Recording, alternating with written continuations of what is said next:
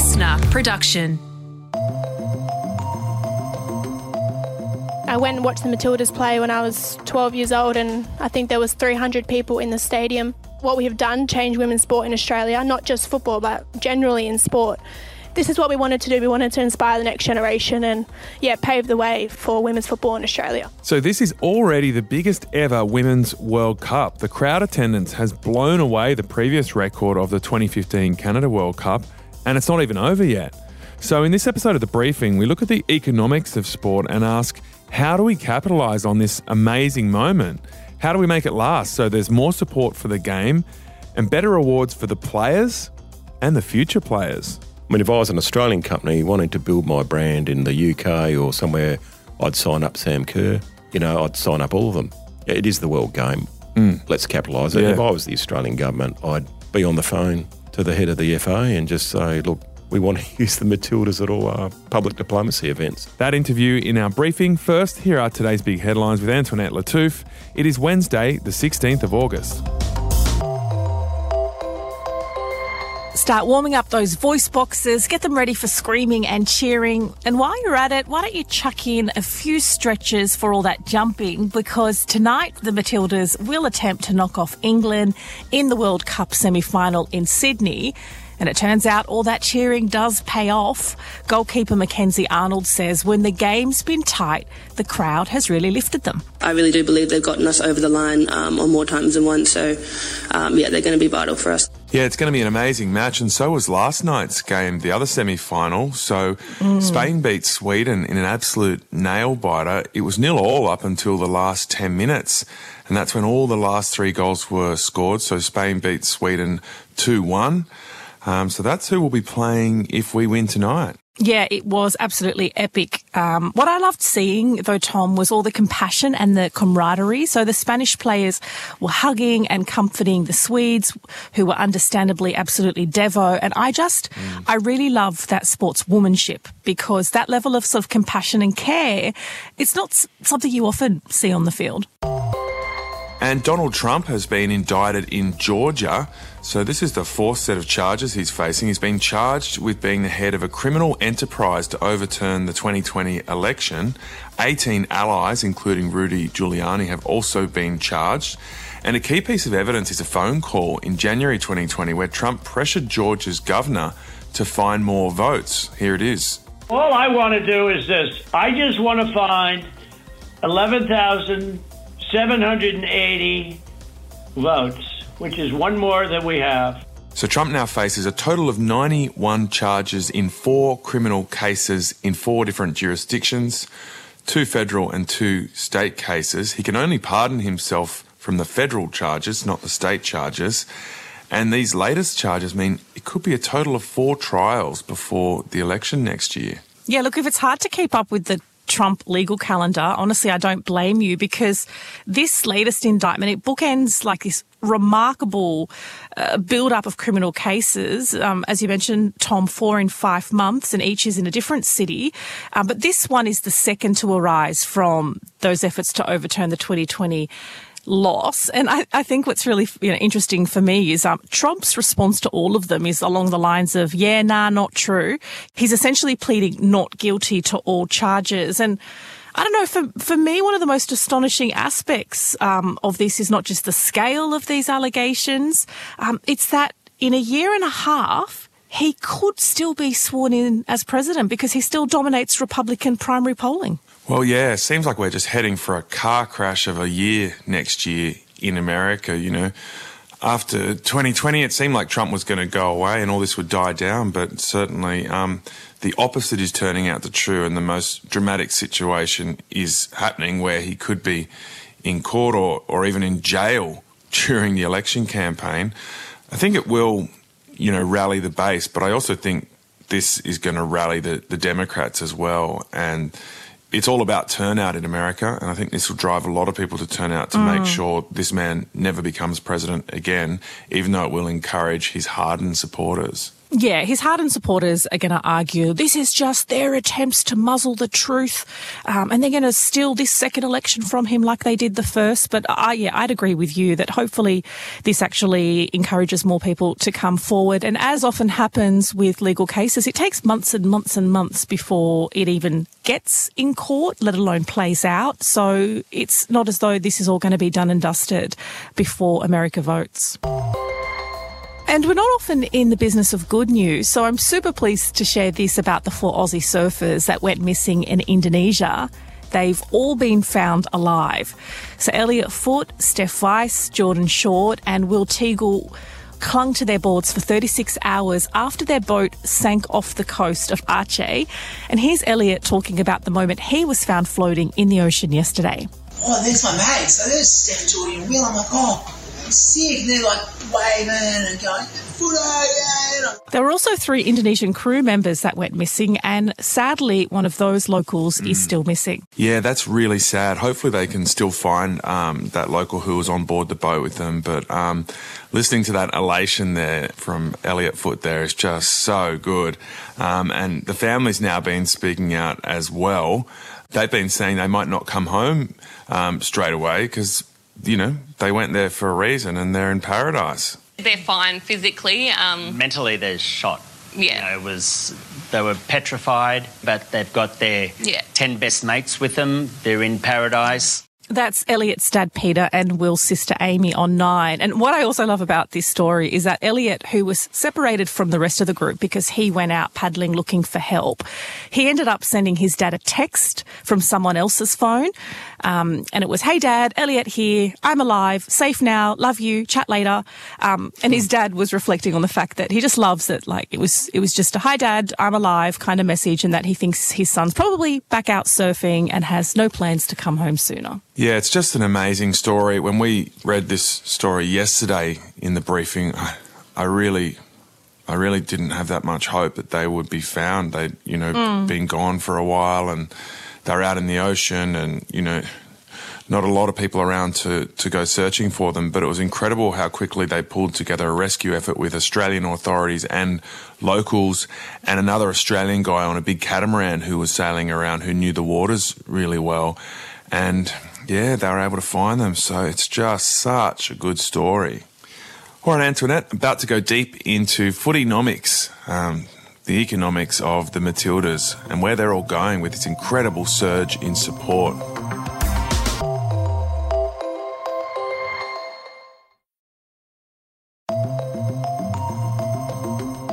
From the spot, she sends straight through. The World Cup is now just two steps away. It's a first ever World Cup semi-final for Australia. It is rarefied air. And this team, your team, truly belongs there. The Matildas have literally changed the game. No Australian football team has ever come this far in a World Cup. So let's talk about how we use this moment to grow the sport and build the careers of these amazing women and the future players that they're going to inspire. Tim Harcourt is an economist. He's written a book called Footynomics and he's the former chief economist at Austrade. Tim, thanks for joining us on the briefing. There is something very special going on here at this World Cup. I think one of the biggest stars aligning is how well the Matildas are doing, that they're winning and they've come this far. But what else do you think is culminating to make this event the biggest Women's World Cup ever? Look, for me, it feels like the America's Cup when Australia won the sailing. It feels like the Sydney Olympics. Mm. It just is one of those moments. And um, the way I feel it is that Australians, no matter what sports they follow, if Australia does well, we get behind it. Suddenly, people who maybe have not watched a lot of soccer, may not have watched a women's soccer game before, are suddenly right into it, and they mm. know all the Matildas' names, and they know all you know the injuries, and and I think they're right into it. It's quite mm. extraordinary.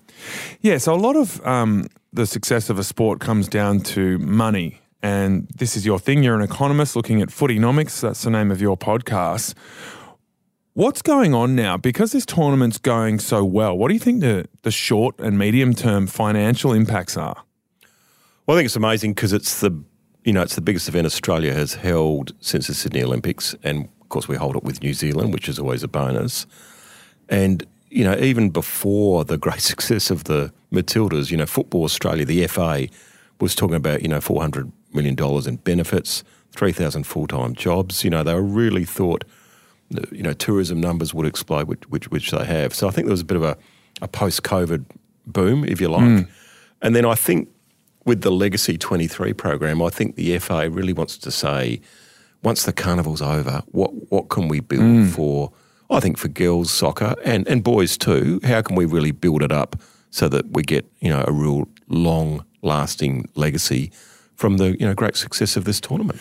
Well, it's great to see there is a program in place to do that, to, to capture the momentum, given there's been so much, you know, possibly more than they even expected. But what's it going to do? You know, we see huge pay differentials. Like the the winners of this competition are going to earn 10 times less than um, the winner of the men's competition, Argentina, in the World Cup in Qatar last year. So 10x is a shocking differential. The top um, male soccer players are earning 20x on the top women's soccer players. Do you think that's going to change now that we're seeing record TV ratings, record crowd attendance, great opportunities for sponsors? Do you see a lot more money coming into the sport quite soon? I think there will be. I mean, what's interesting about Australia is that Australian and men's soccer players do get equal pay. Uh, and the I know that Craig Foster, when he was a, a union leader for the for the Mm. men's game, wanted the women to get the same, and, and they've worked together. So the base pay for the Base Australian and men's players, yeah, yeah. and I but think the sponsorship is I, I where that's right, and the yeah. same in the USA. I think the the nations where soccer for women is really strong, uh, they've been able to get equal pay, which is right. Um, Mm. Because when you think about it, I mean, the Matildas are getting the big crowds, they're getting the big TV rights, and you know, pays based on revenue, Mm. and so you've got to say they deserve it. You know, um, but I think with the game overall, as you say. I mean, sports stars just get paid a lot, and especially the English Premier League, they just get paid astronomical amounts compared to what they got paid in the 1980s. You know, Mm. so it's just that's been the explosion of of the the labour market. yeah, know, for, so for soccer, right? So the numbers are ridiculous For everyone. in the men's game, but Yeah. you know the top men are earning two hundred million, the top women are earning seven million. So that comes down to the clubs in in Europe basically and the sponsorship dollars. Yeah, so I mean, Sam Kerr will be getting it because she's playing over at Chelsea, and, and all the, I mean, ultimately, all the Matildas, you know, play overseas, just as the great Socceroos, you know, the golden generation did. So we, we know that's going to happen. Um, so the only thing we can do that's in our control in Australia is have equal pay here and ensure that the Matildas pick up good contracts and endorsements, and I think they are because they've Mm. got a very good brand. Well, if you were a brand wanting to connect with positive, inclusive values, I mean, you couldn't really do any better than the Matildas, could you? It's not just the fact that the, the metrics are now looking really good with the amount of people watching them on TV and the amount of people turning up to games. It's also the, the spirit in which they play the game and what they represent that must be really attractive for sponsors. Surely they're going to get a few knocks on the door. I think they will. I mean, it's not. I mean, it's not all totally squeaky clean. There was the issue that Lisa De Vanna raised with you know sexual harassment and bullying Mm. in the Matildas a couple of years ago. So there have been issues here and there, but ultimately, as the sport gets more economically successful, there'll be more resources to deal with governance and accountability. And for that reason, I think the brand will get even better. Okay, so when you look at the Legacy 23 program, um, this is something that Football Australia devised leading into the World Cup that looks at building the sport from the grassroots, more participation, better facilities, right through to the elite program. What are they going to have to do here? What are all the different elements they need to build to capitalise on the moment we're all part of right now? Well, speaking to Sarah Walsh from Football Australia, who's head of the women's program, and she was saying, you know, they're looking at getting 400,000 new participants, 407,000 new participants. So, you know, they've only got 2,500 pitches. So she was saying, oh, we've got to get the uh, the change rooms and the community clubs ready because there's going to be this explosion of girls and, and boys indeed. And you hear all these stories from the old Matildas about how they, um, you know, had to take three buses and there was no change rooms and, you know, Mm. it was pretty tough. Uh, there was dangers of sexual assault and all that sort of stuff. So uh, they clearly really thought about it, thought about, you know, how do we um, allow for the huge pickup in demand. And also, I think they they know that you know the Matildas have got a um, great centre for training you know, in Melbourne at La Trobe University. That's great for the Matildas, but they do know that but we've got to make it apply to all the grassroots of Australian soccer, particularly if there's a big explosion of girls wanting to play. And I think, yes, Sarah Walsh and the legacy team have, have really thought about that. What about the Women's A League? That kicks off in November. Do you think that will be an important marker of how well we've captured the zeitgeist from the World Cup? Yeah, it's interesting. You know, people closer to the game than I are, are sort of worried about when the carnival moves over the A League and men's and women's will go back to normal, which, you know. Is um, disappointing? Well, I, I think they're worried about it. I, I mean, I think it's obviously going to improve. Uh, but at the, look, at the end of the day, soccer, like basketball, the great players will go overseas. We know that. Um, but we have the Opals and the Boomers, we have the Matildas, we have the Socceroos, we have our great players coming home for the big tournaments. But at the end of the day, they'll go where the money is. So they can't kick themselves too hard if the A League isn't tomorrow like the like the World Cup. It's not going to be. So, what do you think we need to do to capitalise on this moment? I think we could do a lot in terms of um, sports diplomacy. You know, Matildas will be a good international brand. Mm. A lot of the countries have come here, really loved Australia. And then you see um, our great communities. You, you, I don't know if any of you went to a Colombian game, but the Colombian crowd was Mm. fantastic. And Colombians are the, the second source of our students in Australia, apart from Brazilians. And um, I just think the types of things we can do with Colombia Week and Brazil Week in terms of trade and diplomacy, where I worked at Austrade, we could really do a lot of that with, with women's sport that we haven't done yet. Right. So, you see a lot of benefits beyond just women's football, Yeah, but beyond the pitch. Yeah. broader tourism, international students, International um, trade. you know. embracing our migrant communities better. Yeah, I mean, because one thing about soccer, you know, of course they call it football everywhere except Australia and the USA and Canada and South Africa. It's basically called called football around the world. The good thing about it is everyone plays it.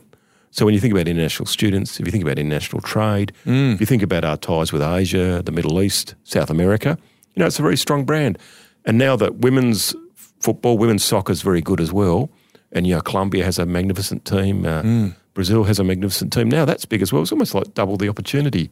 So, you know, I actually think that's where a lot of the growth's going to be. How do we actually harness those those ambassadors? Do we take them on tours to these countries? Is it just the games that they play in these parts of the world? How can we best maximise the power of these amazing ambassadors?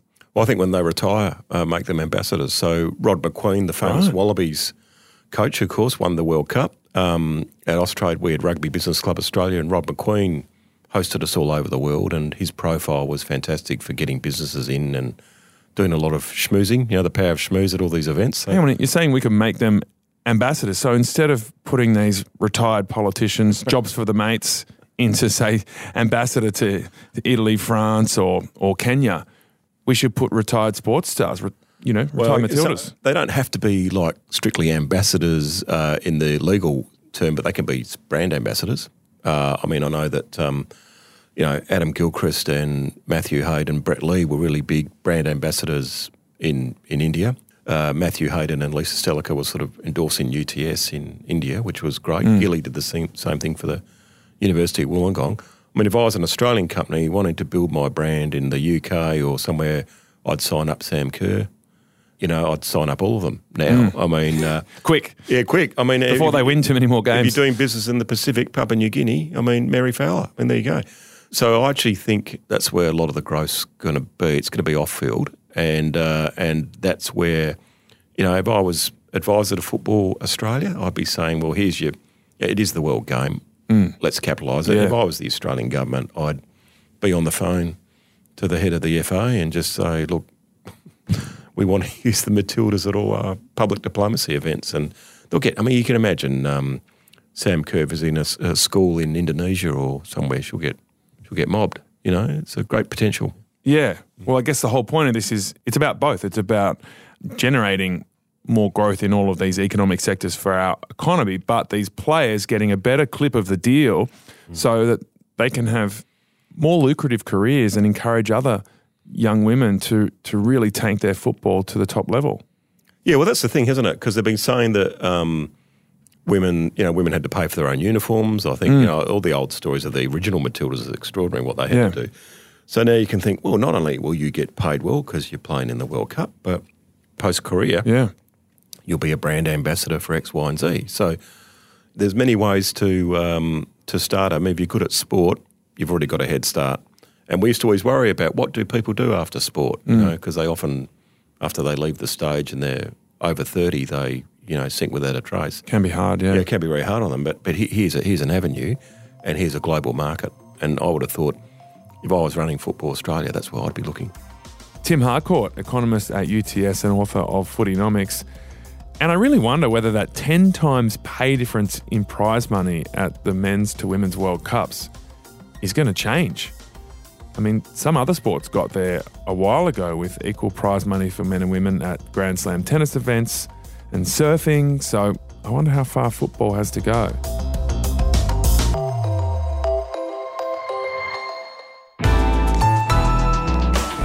Listener.